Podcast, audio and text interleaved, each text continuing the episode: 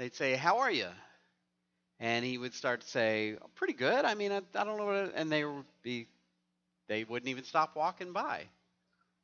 And, and it was such a curious thing to him, and, and he kind of would start to try to see who was listening. And, and so if they were to ask, uh, How are you doing? He'd say, Not much. If they were to say, What's going on? Oh, I'm pretty good. And just kind of see if they would catch it. Apparently, Franklin Delano Roosevelt, our 32nd president, was quite the kidder.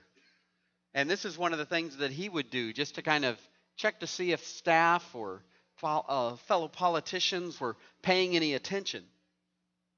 They would, would ask him, you know, how was your day or, or how are you, Mr. President? And kind of move right on into, into uh, what they wanted to talk about. And, and he was known to respond with one specific statement that he made sometimes was, I murdered my grandmother this morning.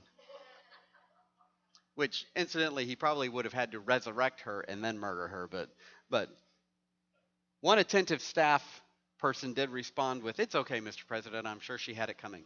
Eh, and then continued on. Of course, this would have been probably the more shocking of the statements he would have made because murder is what we call a capital crime. Murder is something, and being a capital crime, calls for capital punishment. A capital crime is something that is punishable by death, or a person at least losing their, their liberty, losing their freedom for the rest of their life. Uh, unfortunately, the 21 year old airman that was arrested this week and charged with a will be charged with likely a capital crime of treason for releasing secrets. Genesis 9 actually is the place where God announces that murder is specifically a devastating sin. And it's devastating because people are made in the image of God. In fact, he tells Moses and, the, and his people from that point forward if any man takes the life of another man, from that man, his life will I require from him. Because man is made in the image of God. Jesus helps us understand in our passage here today that God's perfect righteousness means that smaller sins are more condemnable, are more damning than we might expect. Every single sin, every sin, even the sin of anger or insensitivity and dismissiveness, are really capital crimes by God's standards of righteousness.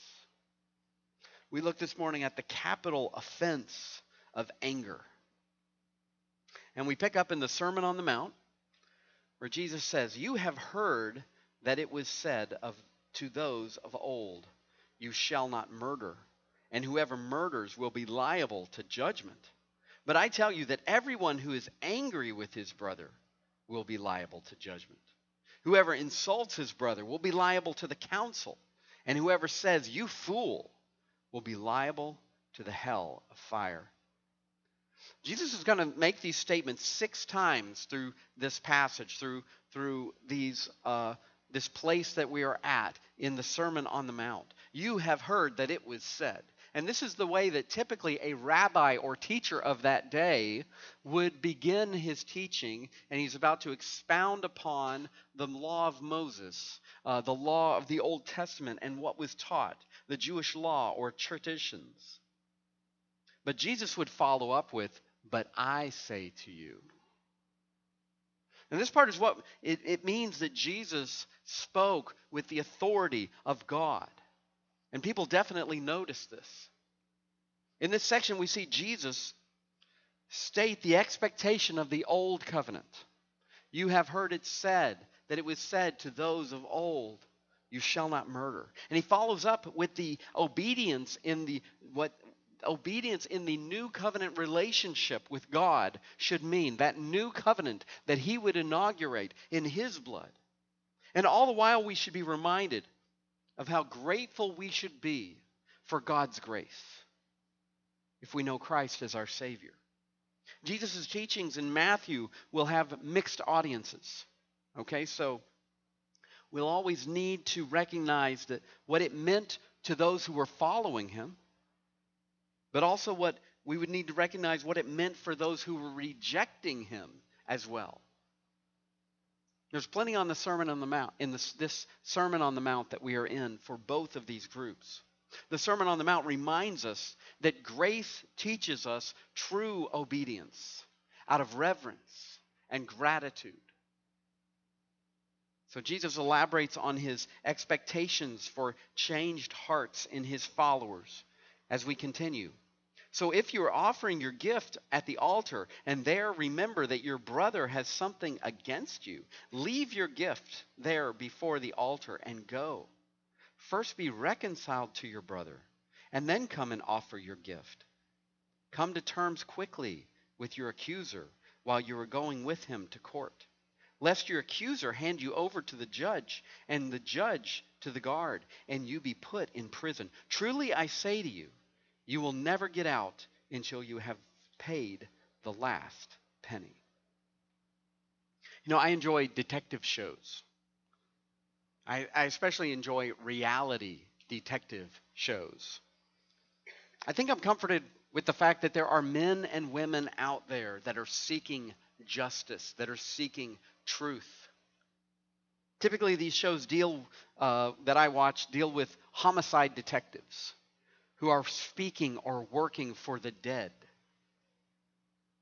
And often, when the detective brings a suspect in for questioning, the person is just kind of blowing them off. Just kind of like, whatever, you know, I'm not scared of you. And the detectives often will ask the person, Do you recognize what department you are sitting in right now? It's the homicide department. And the idea with their question there is, is meaning this is serious. This is not a game. In the same way, Jesus reveals the standard of God's righteousness and tells us to see anger as a serious offense to God. The context here, recall, Jesus has made two curious statements about obedience to God's law just earlier in his message here. First, he confirmed that he wasn't throwing out the law of Moses. In uh, verse 17, just before this, he says, Do not think that I have come to abolish the law or the prophets. I have not come to abolish them, but to fulfill them. I appreciated a statement that I heard uh, this past week, and it was this It is easy for us to have an overly simplistic idea about the law of Moses. This, this overly simplistic idea is that in the law there is no grace, and that in grace there is no law. That is an overly simplistic approach to the Old Testament and New Covenant, the New Testament. And that's what Jesus is partly getting across here. We also saw that Jesus' followers should expect him to teach a higher standard of obedience than even what the Old Testament law was expecting. He said this in verse 20 I tell you, unless your righteousness exceeds that of the scribes and Pharisees, you will never enter the kingdom of heaven. Again, remember, Jesus is speaking to both the audience that is listening and seeking to follow him.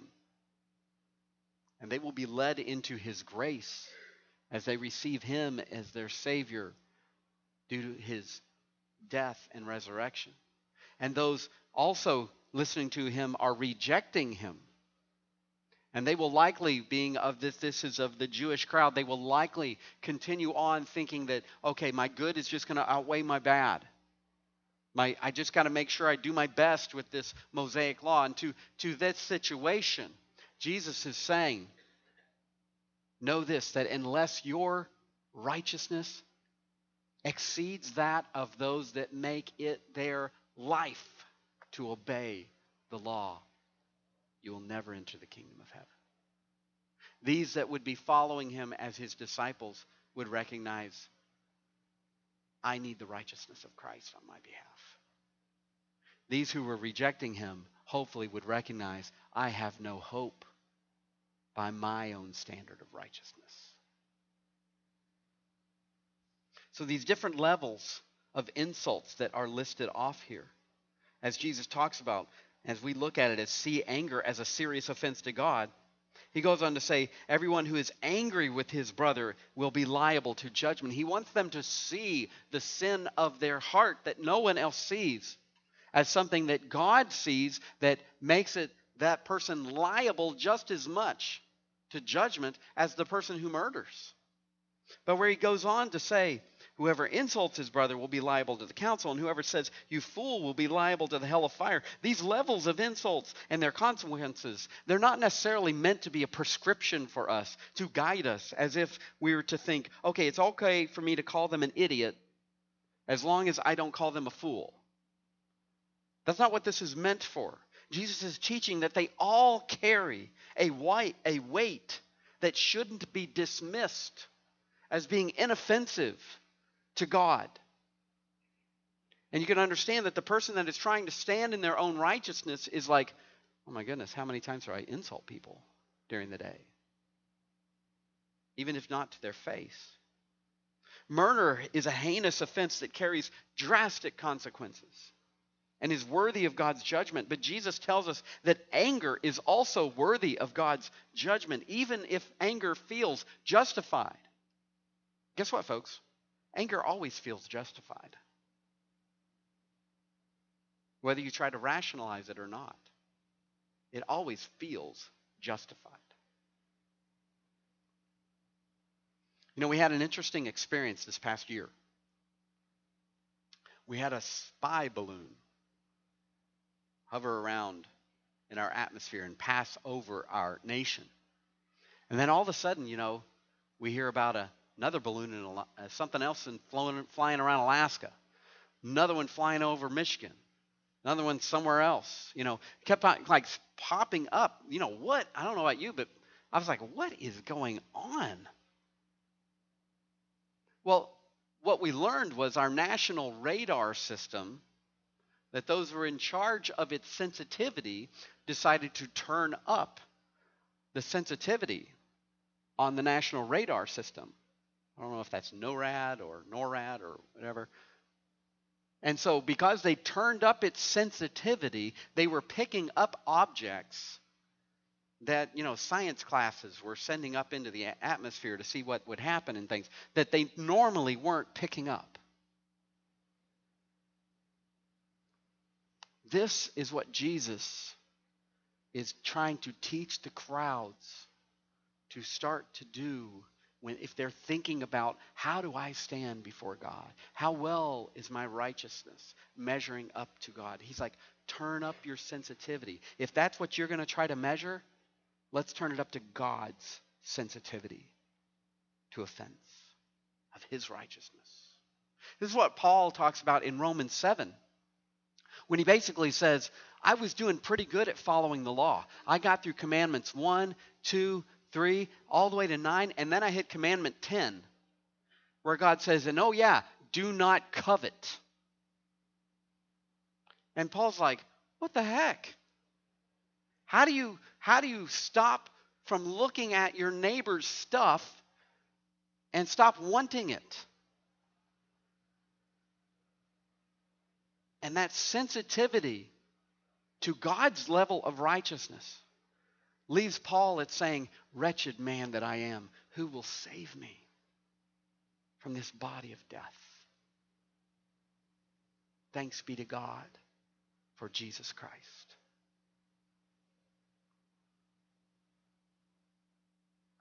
For unbelievers today that, that are still rejecting Christ, in these verses, God's unattainable standard is announced by God Himself in the person of Jesus. And the result for the unsaved should be thinking, I got to find a better righteousness than my own. That's why Jesus told the, of the parable of the wedding feast, in which all of the guests were given wedding clothes to put on. And then the, the father uh, of, the, of the groom is, who's hosting the feast, he looks out and he's like, Who's that guy who refuses to put on the clothing that I've given him. And they toss him out. God is saying, if you're not going to take my righteousness that I offer you through my Son, Jesus Christ, in his death and resurrection, and clothe yourself with that, understand your pitiful righteousness is not going to measure up. Serious offense for something we often do without even thinking about calls for serious grace. And it was Christ's death and resurrection that purchased that serious grace. For us as believers, God's righteous standard goes much deeper than just our outward actions, Jesus is telling us. God's perfect standard is what even our emotions are judged by. And we should even uh, examine our emotions when we come to seek to remove offense between us and God in confession and celebrating His forgiveness and walking in fellowship with Him. Christians are called to pursue God's higher standard of righteousness. As Ephesians 4 tells us, let all bitterness and wrath and anger and clamor and slander be put away from you, along with all malice. Be kind to one another, tenderhearted, forgiving one another, as God in Christ forgave you. Jesus goes on to speak about a very solemn and sacred and worshipful setting in which one might be reminded of their sin where he says, So if you are offering your gift at the altar and there remember that your brother has something against you, leave your gift there before the altar and go. First be reconciled to your brother and then come and offer your gift. Jesus is, is expressing how important this is to God. And I believe that God wants us to see broken relationships as serious to God. There were certain offerings in which, in which someone that had made the pilgrimage to Jerusalem and was making a, an offering to the Lord, that there would be an altar that they themselves would be able to offer that, that offering on the altar themselves. And this was a big deal for Galileans, those that Jesus is speaking to at this point, to make the trip down to Jerusalem to make an offering. And Jesus is saying, deal with the relational impasse. Dealing with that relational impasse is more important to God. They're like, they're imagining this setting. It's like, I, I just bought this goat. I just killed this goat. I just, it's like ready to use the goat. And you're saying, if I'm sitting there and like, wait, my heart isn't right, that I need to go and make that right. Uh, uh, Jesus isn't giving, again, a prescription of, okay, don't walk through these doors unless you have made everything right. That's nearly impossible. He is expressing this is how this, this, this rates in God's mind of how important this is. It's actually the context of 1 Corinthians, where we are told to examine ourselves before taking communion the Corinthians that Paul was writing to, he talks to them about how messed up their relationships are with each other at their love feasts. It has to do with our relationships with each other as we come to the Lord's table, is what 1 Corinthians is talking about. The Lord's table that we call communion, that we take it in community with each other. And we should be examining our relationships with each other before coming to the Lord's table. God caring about the heart. This didn't start with Jesus. There's many times in the Old Testament where God warns that he cares about the heart of the worshiper as well. Proverbs 15:8 says the sacrifice of the wicked is an abomination to the Lord, but the prayer of the upright is acceptable to him. He warns through Amos to the people of Israel, I hate, I despise your feasts. I take no delight in your solemn assemblies. And though you offer me your burnt offerings and grain offerings, I will not accept them. And the peace offerings of your fattened animals, I will not look upon them. Take away from me the noise of your songs. To the, mel- to the melody of your harps, I will not listen. but let justice roll down like waters and righteousness like an ever flowing stream. God was never actually fully forgiving during the time of the Old Testament law because a person's offering, even with a pure heart, was still always tainted. Jesus is saying the Father has always been passing over your sin, planning to pour out his wrath on the final perfect sacrifice. This is what Paul describes in Romans 3:25, that Jesus sacrificed himself to show God's righteousness because in his divine forbearance he passed over former sins. He was passing over all those falling short, those frailties, those, those broken relationships. He was passing over them, even as they were sacrificing. Jesus is saying, This is the level of righteousness that needed to be met, and you've never met it. He was passing over them, planning to pour out his wrath on the final sacrifice of Jesus. So, are we supposed to never worship God unless we've settled everyone's gripe with us? No, that is not what it's saying. But Jesus is telling us that we shouldn't think of God's standard in our relationships as being low. We shouldn't think that God just wants worship and cares nothing about our hearts.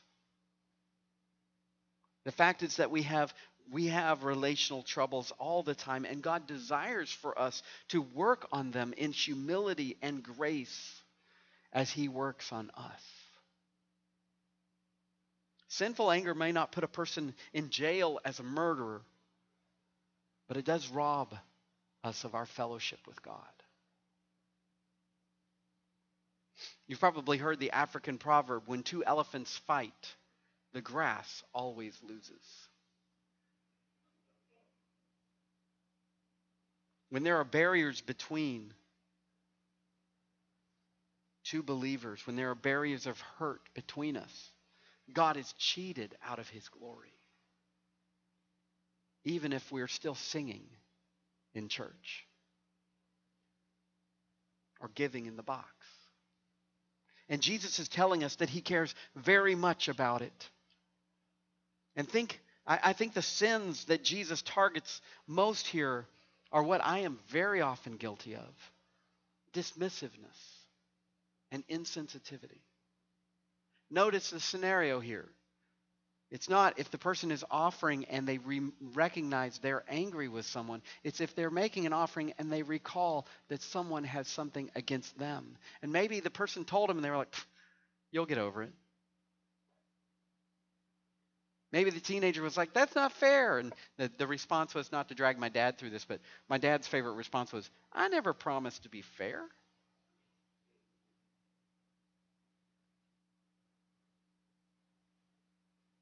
Men, we, we need to hear this warning against being dismissive and insensitive to the hurt of others. God's standard of righteousness isn't just satisfied by our outward worship, void of attention to hurt that we have caused to others. It's easy for us to justify others' offense as unreasonable or, well, my, my, what I did there, that was unintentional. That is not a, given as a, as a uh, rationale here at all. The inner transformation that Jesus highlights breaks down the compartments that we lump situations into thinking, but I didn't know that I was hurting their feelings. Doesn't matter. God is intent on changing our approach to relationships. He is clear that the context of our relationships with other with others is a place where we also worship him. And as Jesus did earlier in this chapter, he follows the point by making a, a, the seriousness of anger, explaining that with an illustration, trying to seeking to make it clear.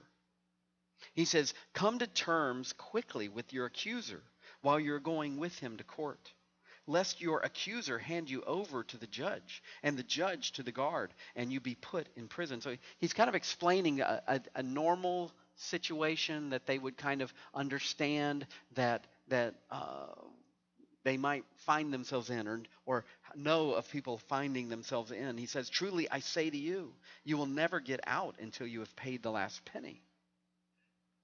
We have a saying when we are admitting wrong to a friend or family member, right? We throw our hands up and we say, So sue me. Right? It's like if it's that big of a deal to you, so sue me. And so this is this similarly is is in a situation where a person rec- is recognizing I've done wrong here. And if a deputy were to show up with a summons on your front porch, you'd probably regret saying, So sue me. In fact, you'd probably go to your friend and tell them, I wasn't being literal about it. Hold on. I didn't realize this was such a big deal to you. That's the scenario that Jesus is pulling up to illustrate what he's saying about anger and broken relationships and the importance of getting to them now, being urgent about it. I believe that Jesus is describing a scenario in which a person is guilty and knows it. They've headed to court with the person they've grieved. And what do they do if they're smart? They try to make amends before they get into the court and things start rolling and the judgment is inevitable. From this, I want to challenge you to see the time to reconcile as seriously short. For the unbeliever, the accuser that they need to be most concerned with is God Himself. Jesus has already labeled anger with someone as being condemnable, just like murder is in God's eyes. And he's also warned that making offerings to God while ignoring someone's grievance doesn't make you more acceptable before God just because you made an offering. Now he warns his listeners that procrastinating or avoiding getting things settled isn't wise at all. You know, this, this has been an extremely convicting passage for me to study. I think back to like relationships with that have been impacted for years because of me saying, "Oh, you know, I don't I don't understand what, how they see it, but that's not how it happened." Or or well, you know, I'm sure they'll get over that eventually. That doesn't honor my Lord. The person that has not thrown themselves on the righteousness of Christ need to understand every single one of those sins will be paid for. Jesus warns his listeners procrastinating, avoiding, getting things saying, settled is not wise he, he mentions the, the very last quadrant, or, or it's the Roman penny. It's the smallest of the Roman coins. God's judgment will have no half measures, it will be poured out to the final drop. It will be poured out for all of eternity because our sin offends the infinite righteousness of God.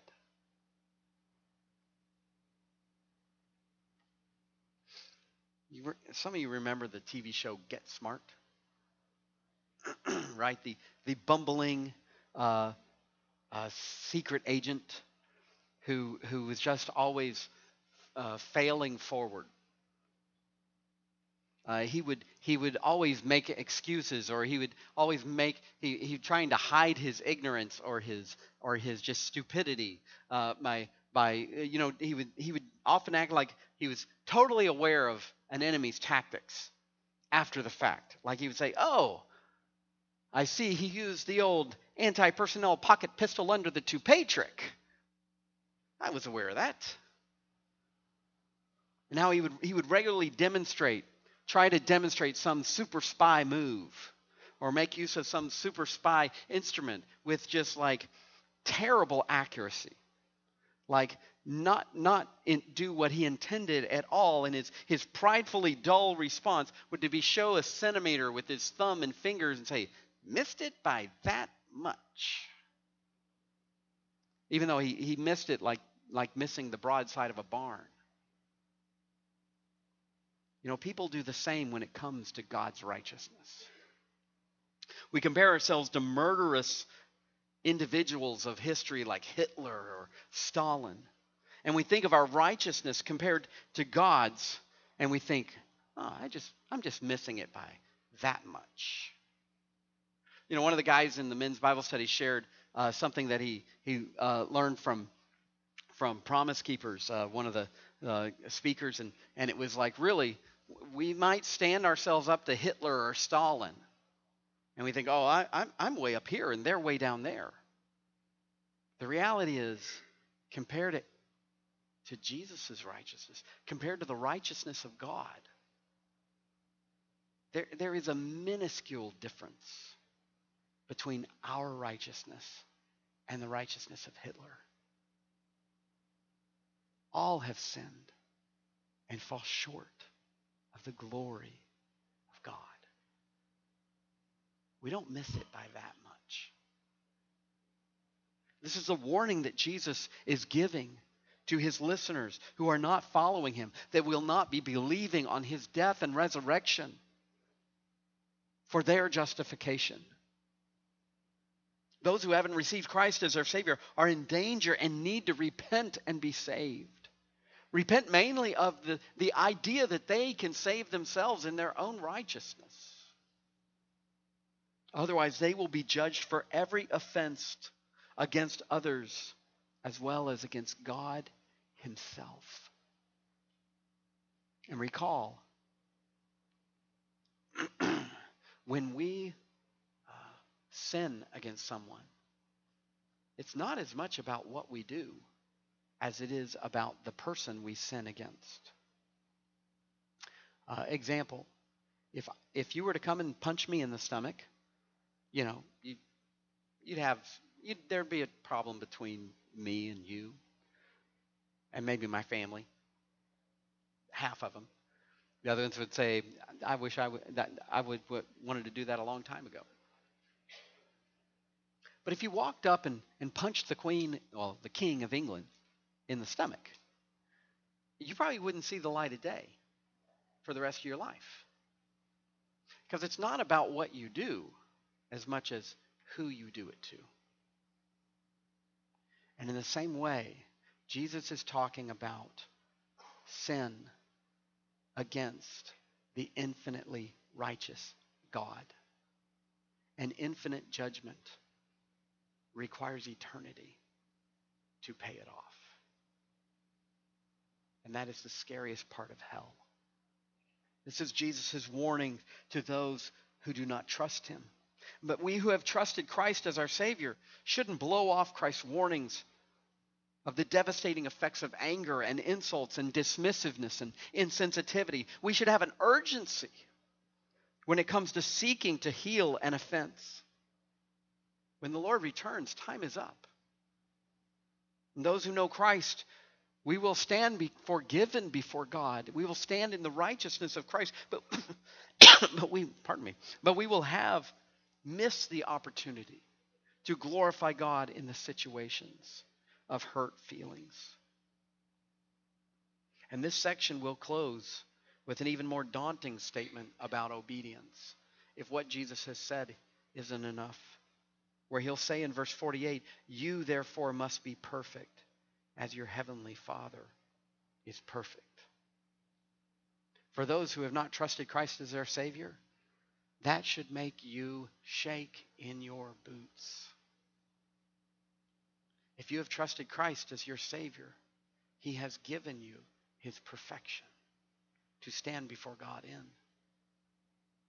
And it should give us the freedom to seek grace and forgiveness and to give grace and forgiveness to others.